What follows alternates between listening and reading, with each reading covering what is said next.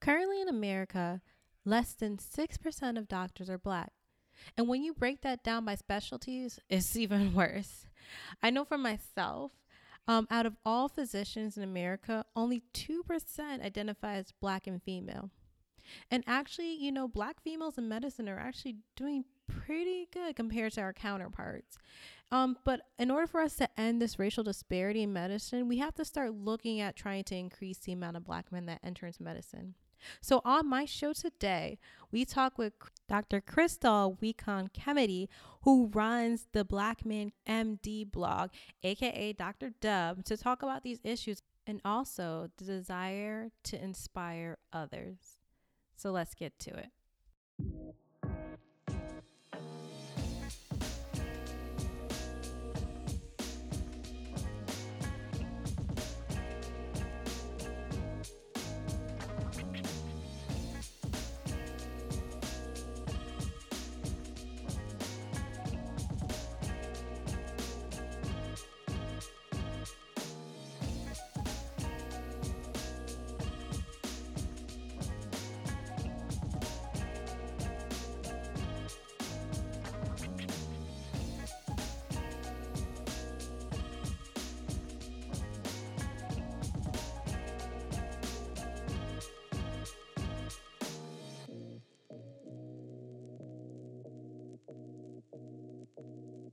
So hi, everyone. Thank you again for coming to the show and listening to Coloring Health Policy. Today, I have Dr. Chrystelle Wecon-Kemedy. Chrystelle Wecon-Kemedy. People call me Dr. Dub, too. I was going to say that. Okay. But anyway, I'm really excited that they also call you Dr. Dub.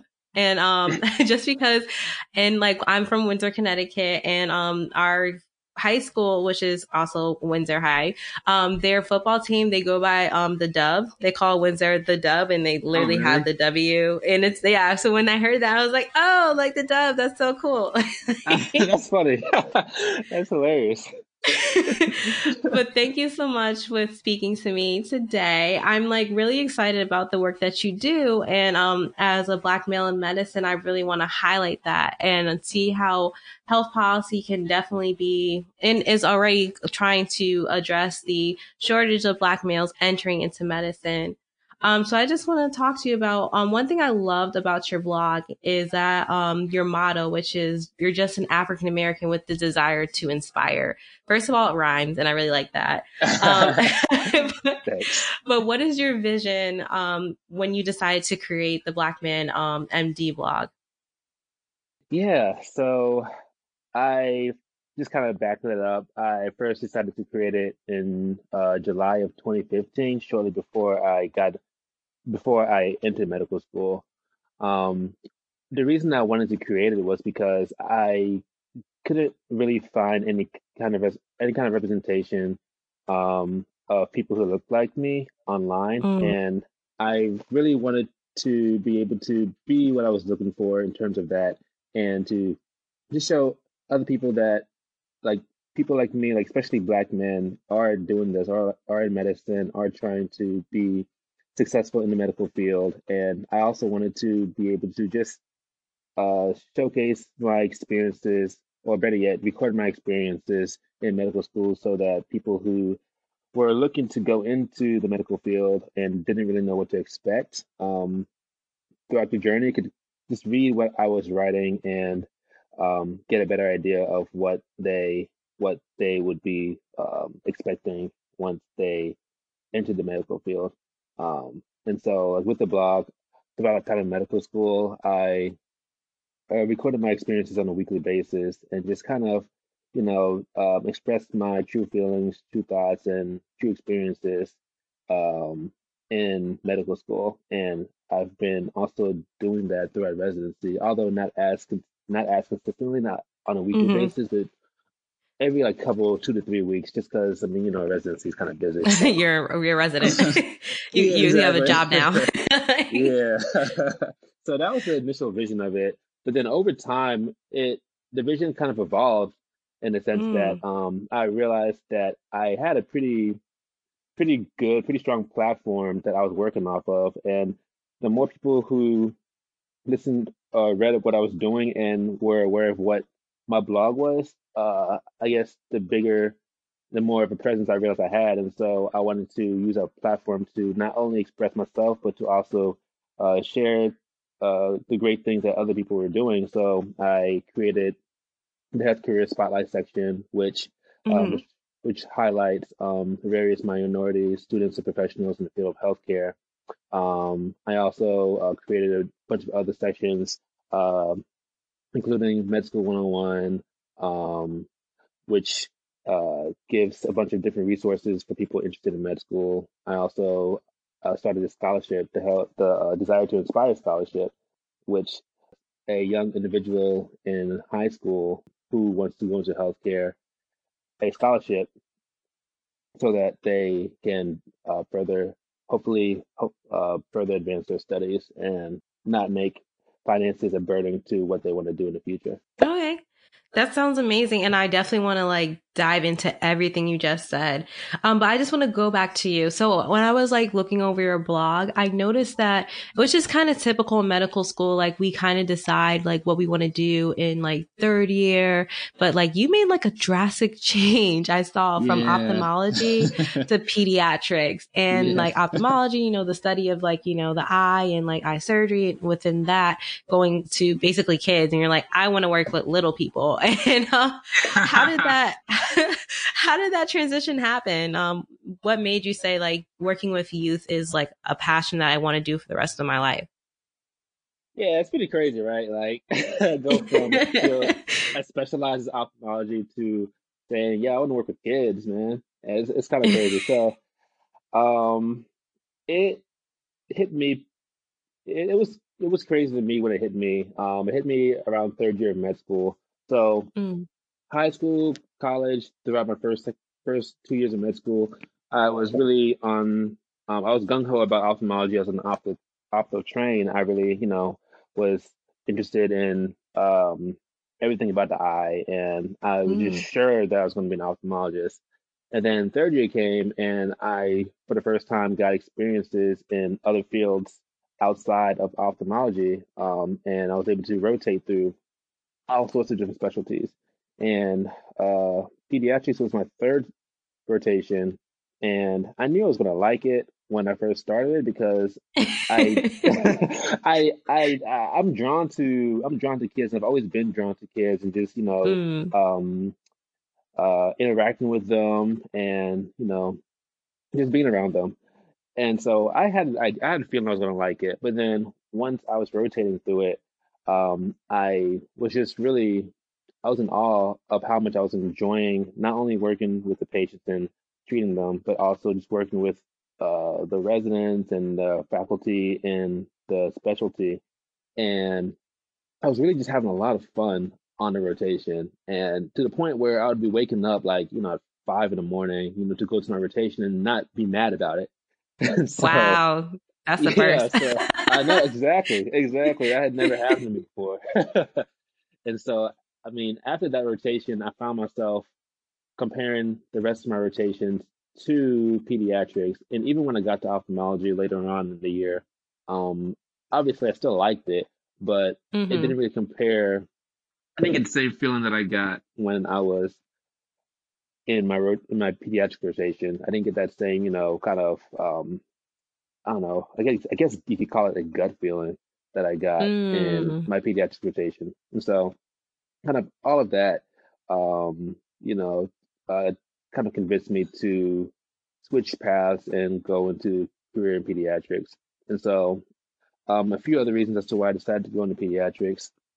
I actually have a blog post about this on my blog. Yeah, I was going to ask you, do you want to talk more about it? Because you, I really like that post because you really talk about that kind of how people kind of discourage a lot of people going to pediatrics. I myself am also interested in pediatrics, and I've always loved to go into work with kids. Yeah. So I've heard the stories that you mentioned in the blog in terms of people it's a low paying job, and you're not getting real respect compared to other specialties. But I love for you to go into that if you want to. Yeah. Yeah, absolutely. I can touch on that. And so, yeah, just first part, the fact that it's a lower paying specialty And so, yeah, I obviously thought about that because with opto, with it being procedure-driven specialty and whatnot, obviously I would be getting paid a lot more than a career in pediatrics. Yes. on an average basis, yeah. But I mean, when I just like broke it down and really thought deep about it, I told myself, all right, so if I were to get paid the same exact in the both fields, just hypothetically, which field would I truly enjoy working in more? And when I broke it down in that aspect, pediatrics won hands down. And in terms of like the respect factor, I mean, I think that I do think that people respect pediatricians just because pediatricians are, for the most part, the first doctors that people interact with in their lives, and everyone loves their pediatrician. Yeah, exactly. Everyone loves a pediatrician. In pediatrics, like they are some of the smartest people I know because they have to not only think about the adult body and whatnot when the kid's older, but they also have to think about the physiology and the bodies of babies, like infants, like newborns, all the way up to like teenage years, and those are all different physiologies. 100%. Yeah, so like I have to kind of think through all of that. So I mean, I definitely think that pediatricians should get a lot of respect. And another reason as to why I was drawn to pediatrics was because there's just so many opportunities in the field. Like, for example, after you do your residency, your 3-year residency, you can go to various subspecialties if you want, kind of like internal medicine. Like, you can go to like cardiology, nephrology, allergy, immunology, et cetera, et cetera. That just brings so much opportunities. You can also do like research, you can do advocacy work, public health work. And I mean, that's not to say that these opportunities aren't available in other specialties like ophthalmology. You could obviously do all that stuff in a specialty like that. But I guess the big thing for me was just really being able to advocate for youth, because the youth don't really they're a population that don't really have a voice for themselves for the most part, and so especially like the younger kids, so they need like an advocate for them and people to be representing them. And I just felt it just felt right to be able to do that and to be that person, to be part of especially that values the youth, because I mean, these are the people who are going to be the future of the country and the world. Absolutely. Investing in them seems like a no-brainer. So yeah, and I feel like that's what you kind of translated within your blog. And just transitioning, in terms of us talking about, inspiring the youth, and we can talk about Black males in terms of how they are looked at in medicine and how they're not really present. I know in 2014, the AAMC, or for those who don't know what the AAMC stands for, it's the American Association of Medical Colleges. They released a huge report basically calling the lack of Black males in medicine or applying to medicine a crisis. At that time, they only had maybe like 1,400 applications, and this level had not changed since 1978, which is crazy. I actually looked up the current numbers, and it was for the year for 2019 to 2020, it was only 1,554 applicants, or people who have Black males who applied. And wow. I think for Black women, it was actually double that. Yeah, it was like 2,864. So there still is a crisis, even though like it's higher than the 1,400. People are not applying. And even though, the concern is like, well, we see that they're graduating from high school. We're seeing that they graduate from 2- and 4-year universities. But why is that not correlating to more people applying to get into medicine? And I was just curious, what is your thoughts on this? Man, so I mean, I'm obviously not an expert in this. But that being said, I as a Black man in medicine, I am acutely aware of this issue that we're having. I think there are just many factors that go into it, and I think that the report spells these factors out really, really well. I think some of the biggest things, in my opinion, are one, just like representation in the media. Granted, there are some positive portrayals of Black men in the media, Black men in medicine, Black men doing great things in various fields.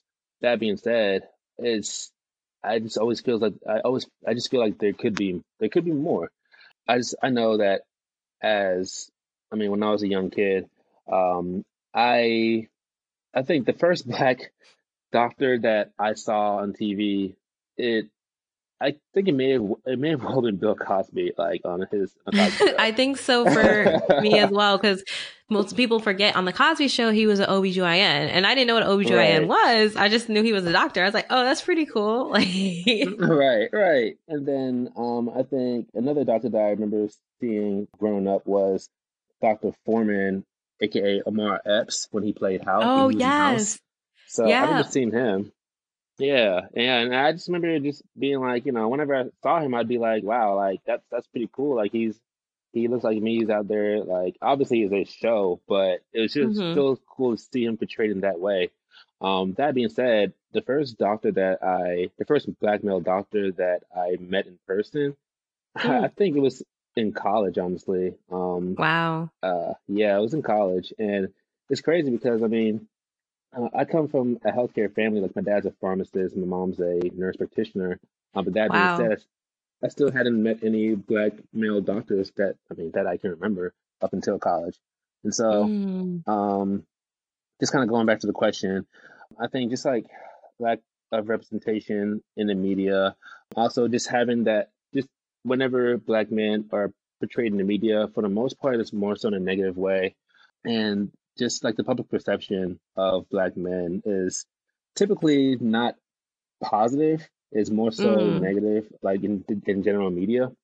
Absolutely. So I think that's one thing that could be contributing to it. Also, just the public education system, like there are great things that it does, but there are also things that could be done better. And just myself as a product of the public education system, public school system.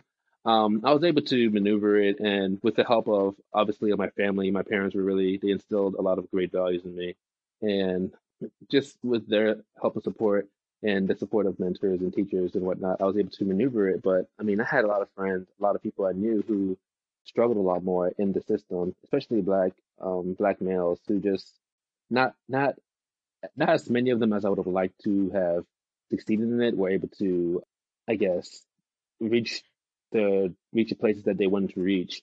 No, absolutely. I totally agree with you, as I'm also a person who came up in the public school system. And I feel like it's a rarity for a lot of people to be like a public school graduate and make it to our level in medicine and still be doing well. So I'm always glad when I hear like a fellow public school person, I'm like, yes, like we can do it. Yeah, absolutely. Yeah.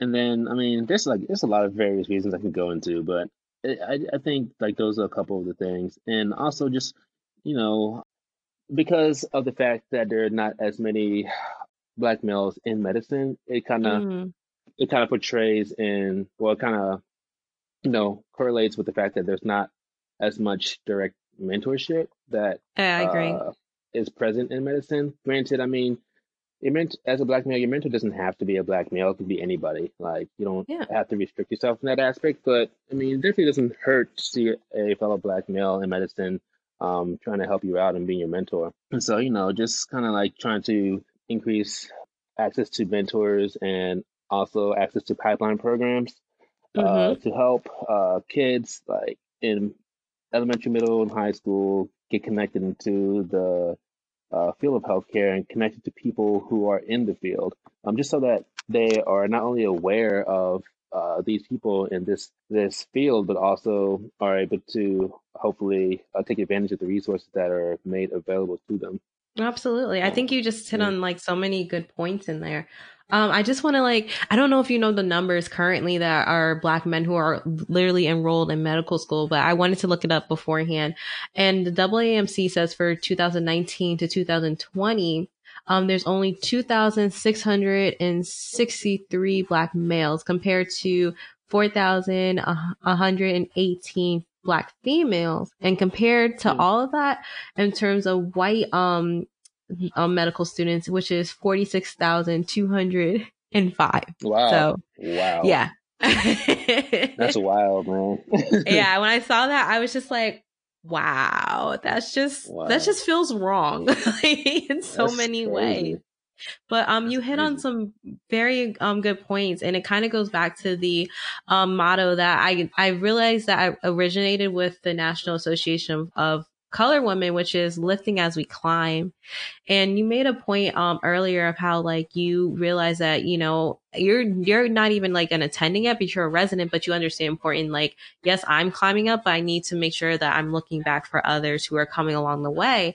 And you've done this so well through your blog and as well as your scholarship that you mentioned earlier. I just wanted you to talk more about your Desire to Inspire Scholarship. Yeah, it's like my baby, man. Like I've always wanted to create a scholarship for almost as long as I can remember. Like I got a scholarship to go to college at the University of Miami. It was a full tuition scholarship, and without that scholarship, I wouldn't have been able to attend that university, which I believe completely changed my life. And so, I mean, ever since then, I just wanted to be able to give back in whatever way I could to other kids who had dreams and who wanted to do big things, but just were limited in a financial aspect. And so, that being said, I decided to create the Desire to Inspire Scholarship.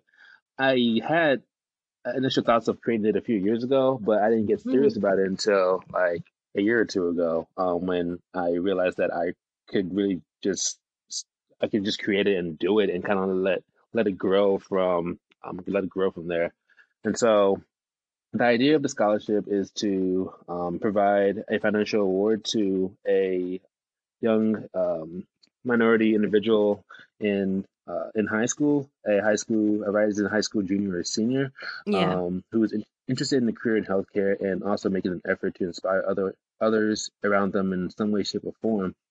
I wanted to make it not only like an academic award. I didn't want to like focus primarily on academics, because there's like a lot of scholarships out there that award like people who have like really high GPAs and stuff. Exactly. And so so I wanted to make it a bit more accessible. So I made the minimum GPA at 2.5.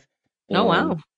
Yeah, and because I wanted to more so center it around the idea of inspiration and what these kids were doing to inspire those around them, and also wanted to encourage these kids to think about a career in healthcare and like what they see themselves doing in healthcare and how they feel like they would inspire those around them as they go into the field of healthcare. And so that's kind of that. It was kind of the idea that I wanted to center the scholarship around. The actual scholarship itself is not that hard. The questions aren't really that hard. It's 3 questions, 2 essay questions. One of them is what does inspiration mean to you, and how would you use your platform in your future career to inspire others? And the other question being, what are you doing currently to inspire those around you? And then the last question is, in up to 3 sentences, describe what you would do with the scholarship award if you were to receive it.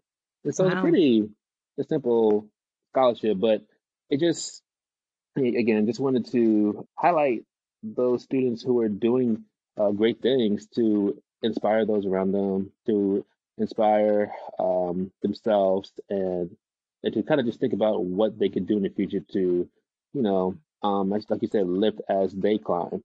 Yes. And it just ties directly into the motto of my blog, which is, an African American with a desire to inspire. And so I just kind of, you know, made the scholarship to really tie into that desire to inspire. Yeah, absolutely.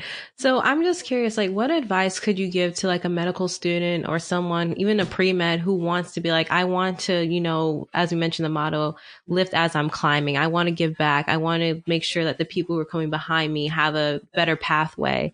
What advice would you give someone? You know, I think the first thing that I would tell them, like if they're pre-med in college or whatnot, just join one of the pre-med clubs. Like you have MAPS, which is the Minority Association of Pre-PL Students. You have other pre-med clubs in college. Just, you know, attend one of those club meetings, talk to one of the leadership in the meeting saying that I really want to, you know, help live as I climb. I want to, you know, help mentor others.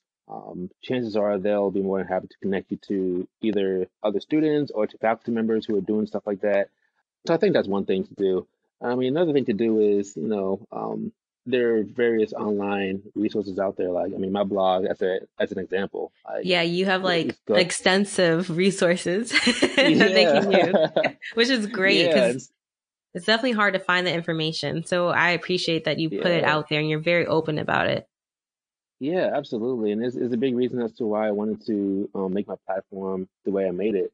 I wanted to be as accessible as possible because, I mean, I know, granted, they're like, I mean, people either may be kind of shy to, you know, just like go up and talk to people or reach out to people, or they may not have like, they may not even be in college, they might still be in high school, or they might, you know, they're at a community college where they don't have these, they may or may not have these pre-health programs to kind of learn from or mentors to learn from. So I wanted to make it as accessible as possible on an online platform to show that people can kind of see, use the resource to kind of see what they can do with the resources I apply, that I share with everyone online. Yeah. That's awesome. So one last question before my actual last question. I'm just curious, how do you feel, you know, as a Black man yourself, like what is one way, like if you saw like someone who was a Black male, like trying to struggle to get into medicine, what is some advice you would give to them if you could? Man, so struggling to get into med school or into medicine in general, man, I mean, first thing that I would say, number one thing is just, you know, finding like a mentor or several mentors, just finding people who have done it, because those people are key to, you know, helping you along the way, because not any one piece of advice is going to carry anyone through the path or the journey. I think it's just that constant communication, that constant feedback, constant relationship that you have with your mentors. It really helps you in so many ways that you may not even realize. Like, not only will they help guide you through the process, but they can connect you with people that you never would have thought in the first place, because they know people. They have resources that can help you that you never anticipated. So one big thing is to, you know, try to find a mentor. And as easy as asking, like, you know, just walking up to somebody and just asking them, or emailing someone that you admire, just shooting your shot. I mean, even if it sounds improbable that they'll answer you, just like, you know, send them an email, give them a call. Chances are you'll be surprised at how they can help you. And if they can't help you, then they know someone who can help you. And so I think just reaching out to people who could help you if you're struggling and trying to break into the field of medicine. I think that's the number one thing that you should do. And then from there, I'm sure that other doors will open for you. And, you know, just also being resilient and just understanding that it's all a process, and that absolutely everyone has their own journey. Not every journey, not one person's path isn't going to be the same as another person's path. And trying to compare yourself to other people is just, it's just not practical. Yeah. So Dr. Dub, thank you so much for allowing me to sit with you and have a conversation, and us just to talk about medicine and trying to move things forward. So I have a little like last minute segment I call Be on the Lookout For. So what are some things that are going to come from you? I know you already started your scholarship. I know you're already like doing big things with your blog and trying to get more people involved, but how are you going to further that vision? You know? Man, so my mind's always working. Like, I always have like all these big ideas and stuff. I'm like, yo, I don't have the time to do all this stuff right now. I definitely am planning on continuing to strengthen my brand and to expand upon it on an ongoing basis. Like you said, I have the scholarship coming out this year. It's the second year I'm doing it, and so that's going to be on the horizon. Awesome. You know, I created a logo for my blog not too long ago. And so just using that logo to increase the brand recognition of what I'm doing. Nothing's really set in stone yet as of right now. But in the future, people have asked me if I wanted to like start a podcast, if I thought about doing that. And I had kind of toyed with the idea of it. That'd be awesome. Yes, I told you the idea of doing that, but I think it's just more so, just trying to figure out like what that looks like, what that entails, and how the process of going about doing that, what I need to do, and also making the time to do that, because I already have this blog that I'm maintaining, and so just kind of thinking through that, and also I've also toyed with the idea of making like merchandise and stuff. Okay, got the merch. Let me know. Yeah. And so I thought about that as well. So, I mean, I don't know. I had like a bunch of various kind of ideas that I always click in my head. It's just a matter of sitting down and really making the time to plan it, and to also making the time to, set time aside to actually do these things. Yeah, I mean, the fact that you're doing this as a resident, I am impressed. And, I appreciate it. I'm always thinking, babe, this is great. But thank you so much for coming on Coloring Health Policy. I'm excited for the work that you're doing and will do in the future. Thank you so much, Dr. Dub. Yeah, thanks so much, Faith. I really appreciate you having me on this podcast. This is an amazing thing that you're doing. So Dr. Dub left us with some great tips, and I just want to summarize a few. Number one, mentorship. In order for us to increase the amount of Black men in medicine, we have to make sure that they're getting mentors. And that means making sure that we're putting them in the room with people who can be inspirational to them. We talked about the idea of representation and how even when in the media, the portrayal of Black men, if it's not in a positive light, how can you see yourself achieving something if you don't see someone achieving? So we mentioned, The Cosby Show, and we mentioned Omar Epps, and seeing them as physicians can inspire a Black man to achieve. So making sure that, they're emailing people, they're talking to people, and they're looking for those mentors. Secondly, the idea of lifting as you climb. And that's something that's super important. Whatever level you are in medicine, whether you're a pre-med or a medical student, a resident, fellow, attending, always look back down and make sure that you're trying to lift up somebody else who's trying to achieve where you want to be. And that definitely can help us increase our numbers. And lastly, everyone has their own journey. The journey to medicine is such an individualized process. How I got there or how other people have got there, everyone has their own way of getting there. But just making sure that when you get there, you do the other two. You make sure you're a mentor and you make sure you're lifting as you climb. But that's all I got to say for this episode. But of course, as usual, I'm going to remind you guys, make sure you are subscribing to Coloring Health Policy. Also, tell a friend. We love having more people listening to us.